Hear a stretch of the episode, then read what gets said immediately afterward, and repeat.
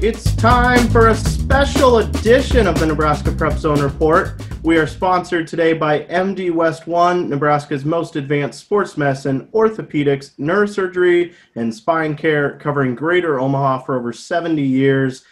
I'm your host, Jake Anderson, and joining me today is Mike Patterson, our volleyball expert.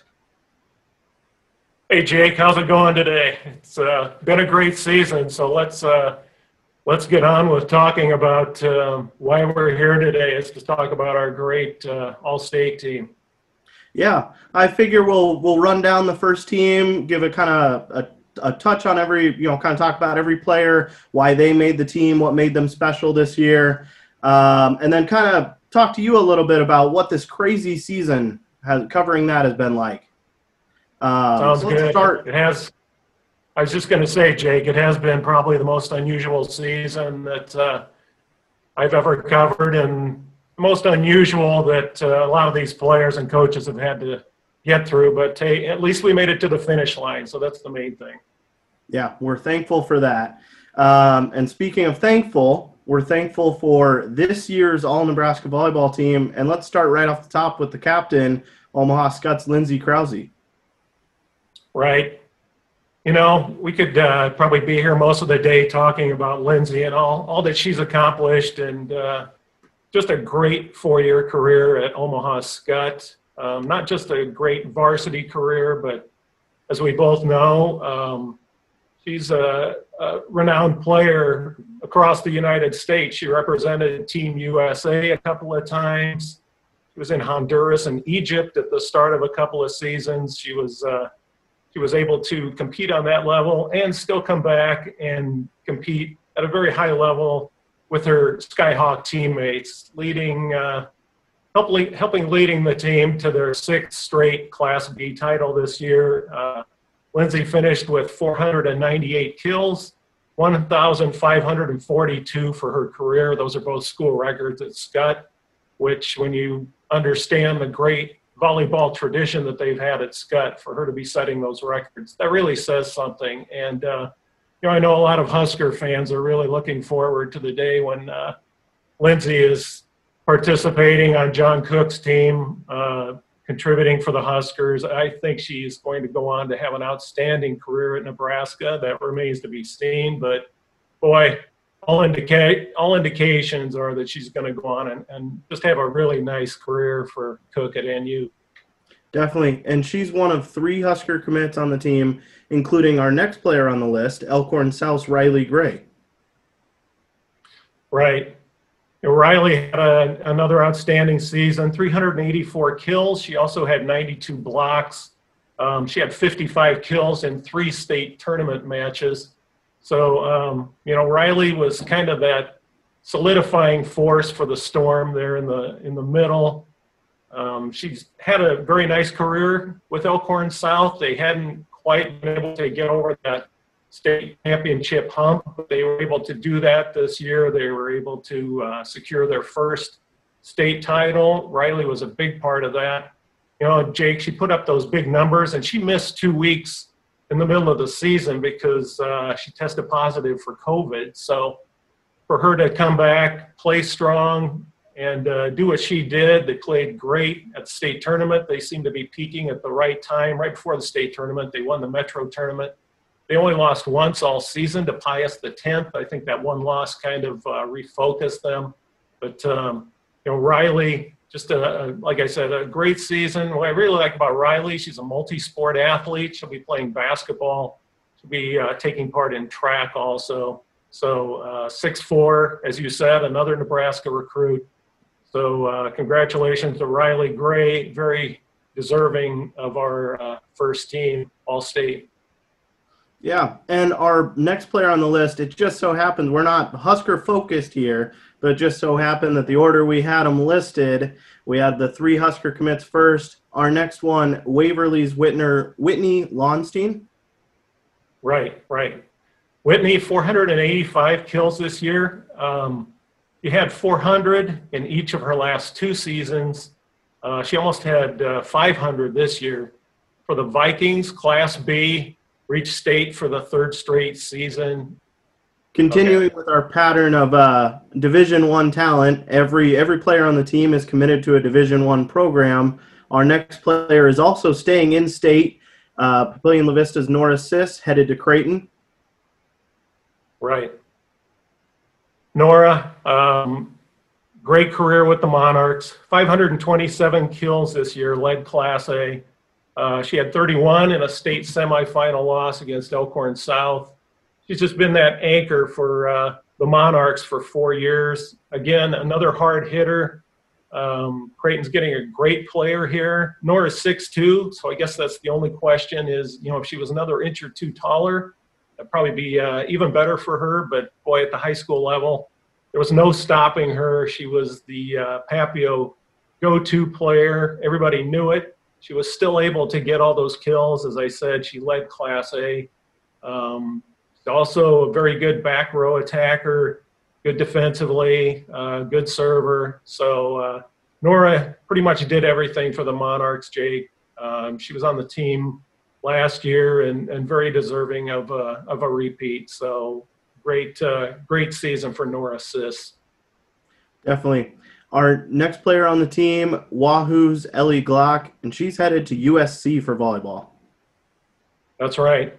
Southern Cal. It uh, just goes to show that so much talent in this state and um, just going all over the United States. Ellie, here's a player from Class C1 Wahoo who you might think might be a little bit under the radar, and there she is going to Southern Cal. She deserves it. She uh, had 1,018 assists this year for the Warriors, who finished 35 and 0. They won Class C1. They were uh, they took on St. Paul in the final. Both teams were 34 and 0. They were ranked one and two pretty much all season. It was the uh, it was the match everybody wanted to see. Jake it went five sets, and uh, Wahoo was able to prevail. They won their third title in the past four years, and uh, Ellie Glock was a big reason for that is the setter. I, I I always remember she was able to make these sets just all over the court, and it's like, well, I don't know how she did that, or how she saw that player. Um, Wahoo's go-to hitter was Maya Larson, uh, the coach's daughter, Trish Larson. Um, Ellie set up not only Maya but all her other teammates, and um, yeah, her dad was a Wahoo legend in basketball, so she had big shoes to fill just going there to Wahoo. But uh, Ellie Glock, very deserving first team All Stater. And our second player from Omaha Skutt Allie Gray headed to Arizona State. Right. Might as well talk about our two setters together here, Jake. So, like you said, Arizona State, much like Ellie going to USC. Ellie uh, going to be a future Sun Devil. 1,023 assists. She had 3,452 for her career, which is a school record. Again, gets us back to the uh, great tradition at Skutt. And to set any school record, you really had a great season uh, and a great career. In Allie's uh, case, um, she was a first teamer last year. She deserved to uh, repeat, leading the uh, Skyhawks to a, another great season. As we said, six straight Class B championships. Allie was a very hard worker. Talking to Renee Saunders, the Skutt coach, um, Allie just year after year continued to keep lifting, keep working, keep getting stronger. And um, she also did a great job of distributing the ball. You know, Lindsay Krause, obviously the big hitter for Skutt, but uh, I, I, believe Skutt had four or five other players that had at least 100 kills. So Allie did a nice job of distributing that and, and making sure that uh, keeping opposing defenses uh, guessing. She also had, uh, I think she might have led the team in blocks too. She's a good size for a setter. I think she's 5'11. So um, I, I, expect her to go on, like these other players, to go on to have a, a really nice collegiate career at Arizona State. And our final, seventh and final player on the team, our second player from Elkhorn South, those Class A champion Storm, Kylie Weeks, and finishing up our Division One commit theme, she's headed to Arkansas. Woo Pig Sooie. Yes, she's going to Arkansas. Um, you know, a couple things about Kylie that makes her stand out is uh, she's our only underclassman. We got six seniors. Kylie's a junior, um, and whereas all these other players are pretty much just about six feet or taller. Kylie is five seven, but she's a kind of a five seven package of dynamite, and kind of shows that you don't have to be very very tall to make a huge impact. Uh, in Class A and really anywhere in the state. Kylie led the team, 432 kills for Elkhorn South. Uh, she had 60 for the state tournament, including 21 in the uh, three set final against Papio South. Um, very good defensively. She's been a six rotation player ever since she was a freshman. And, um, you know, I mentioned back row attack with Nora Sis. Kylie is the first person I think of when I think of back row attack. And I think, you know, only being five seven, she's had to work hard to get her kills and, and, um, gets them from all over the court. I mean, she almost pops up out of nowhere from that back row, and I've seen opposing defenses kind of look like, you know, whoa, where'd she come from? So she could get uh, those kills at the net, but she also got probably maybe a third of her kills, maybe even a little more than that from the back row. So, um, you know, we listed Kylie as a hitter slash barrel because uh, she had more than 300 kills this year, Jake. But you know, she was a hitter. And uh, like I said, just going on to Arkansas, um, Elkhorn South with Riley Gray and Kylie Weeks leading the way, getting that first state title this year. Uh, those two players, very deserving first team. And that second team is loaded as well. There, there were a lot of deserving players, and it's like we've said, there's a lot of talented players in the state. And this one, I want to take a moment to give a shout out to our talented illustrator, Matt Haney, who really took our idea this year, our theme, and recreated it exactly how we wanted. We mentioned thankful off the top because we were thankful for this season, and that kind of encapsulated our theme here. We, from the start, when it's okay, running Thanksgiving week, you're thinking Norman Rockwell, you're thinking the Thanksgiving dinner. And any other year, we'd get all these players together. We, we, you know, we put together the big Thanksgiving dinner with the turkey and the mashed potatoes, and how show them passing everything around the table. Not really possible this year. So, in in in lieu of the big photo shoot, we had Matt Haney, who's super talented. He he did the illustration for all Nebraska basketball. He's done hundreds of illustrations for the World Herald. They're all fantastic. He recreated Norman Rockwell's Freedom from Want, the Thanksgiving picture. And if you haven't seen it yet, go check it out. Buy buy the paper, check it out online. It's fantastic. And you're also thankful, Mike Patterson, for volleyball going off really without a hitch. And it's been probably the weirdest season of your career. What do you have a few stories on kind of just to sum up that behind the scenes of weirdness? Right. Well, it probably goes back to uh, you know the spring, last spring, Jake, when uh, all those athletes lost their season because of COVID. So, um, you know, we got some American Legion baseball in the summer that kind of got us some sports. But you know, in the fall, there was the thought that are we going to get these uh, fall sports or not? There was a lot of questions. I have to salute the NSAA for the plan they came up with. Um, they had a lot of regulations and um, not just saluting the NSAA, but I have to salute all the schools who followed through on all those regulations. Um, a lot of the teams, mostly for sure on the eastern part of the state, um, were all wearing masks from the first day of practice. They took it all very seriously. I saw a lot of sanitizer as far as on the hands and on the volleyballs. And uh, you know, I covered a, one of the matches this year. Jake might have been Wahoo against Waverly, and um, you know, they even when a ball ended up in the crowd, which the crowd was limited, but still there were some fans there. And uh, when the ball went into the crowd, they got on the microphone and said, "Don't touch the ball because we don't want anybody touching the ball." So you know, if somebody did, then they would of course wipe it all off. But I mean, the first thought is if a ball's coming at you at any event, I'm going to grab it. But I mean, they were even being proactive at that point. So um, coaches, so many have told me that, uh, you know, we played this season week to week, match to match, really set to set because we didn't know how long we were going to be able to play. So they were all so thankful that they got to play. A lot of the coaches at the state tournament were saying that. Um, a lot of the players were saying that.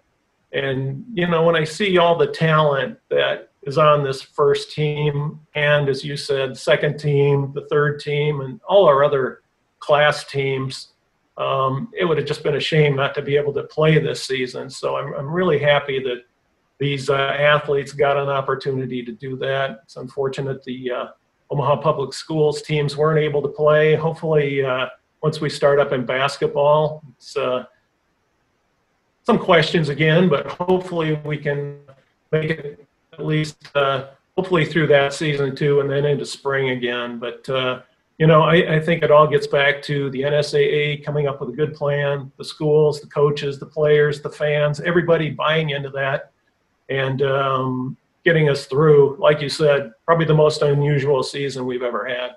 Yeah, and speaking of the unusual and changes, this year we had a four-day volleyball state tournament, which I, uh, being on the the back end of it, and um, you know, not 18 first round games or uh, 24 actually. 24 first round games on that first Thursday. I enjoyed that end. I know you enjoyed that end, not having to be focused on 24 games. Um, and we talked to Stu last week about the changes to the state football finals. Would you like to see the volleyball state tournament over four days in the future? Um, you know, it was it was a little bit of a challenge for us because there were two matches going on those first two days, pretty much constantly. Um, but on the other hand, I thought it was a good thing. I think it gave the quote unquote smaller schools an opportunity to play at Pinnacle Bank Arena, a real showcase arena uh, from the start instead of playing at a high school. So, but those schools had to adjust too because I think there was a comfort level for them to come in on that first day and play at a high school because it was fairly similar, still bigger than what they were used to, especially at the Class D level. But uh, you know, to play at the arena right off the bat, you know, to guarantee that everybody was going to play at least one match there, I thought was a good thing. Um, you know, Wednesday was the first day, Class A, B, C1, and then they did C2, D1, D2, and then on to the semifinals Friday, and the finals Saturday. So I, I thought that uh, I thought that was was really well run. It allowed them to have it in the same place. Again, kind of that control factor as far as um, sanitization and uh, things like that. So um, again, I think the NSAA did a nice job. We made it through the season. That was the main thing. And I'm sure Stu said the same thing about the football season. Uh, as far as, um, you know, was it perfect that they had all those matches or all those games on the same day? You know, some people could quibble about that and that they were at home nights, but bottom line, they got the championships played like volleyball, and um, you know we made it through the season. That's uh, that's the main thing. So I wouldn't be surprised if we go back to the four-day format next year, when hopefully we'll have a vaccine and we'll have moved on from a lot of these things. But uh, I think it probably will stay with the four days, and uh, it's probably my guess would be they're going to keep it permanently. I'm not sure about that. I can't base it on anything, but um, we shall see. But uh, great job of running it this year, and like I said, getting to the finish line. Definitely. And great job by you, PAT, with your all Nebraska volleyball coverage, all the all Metro teams, all Omaha area teams, putting everything together this year. I thought the section turned out great. And we'll look forward to your Nebraska girls basketball coverage. Thank you for joining us today for our special edition. And until next time, thanks for listening. As the official team doctors for high school and college teams across Greater Omaha, MD West One Sports Med Doctors can get you back into the game stronger than ever. Meet the Sports Med team at MDWest1.com or call 402 390 4111.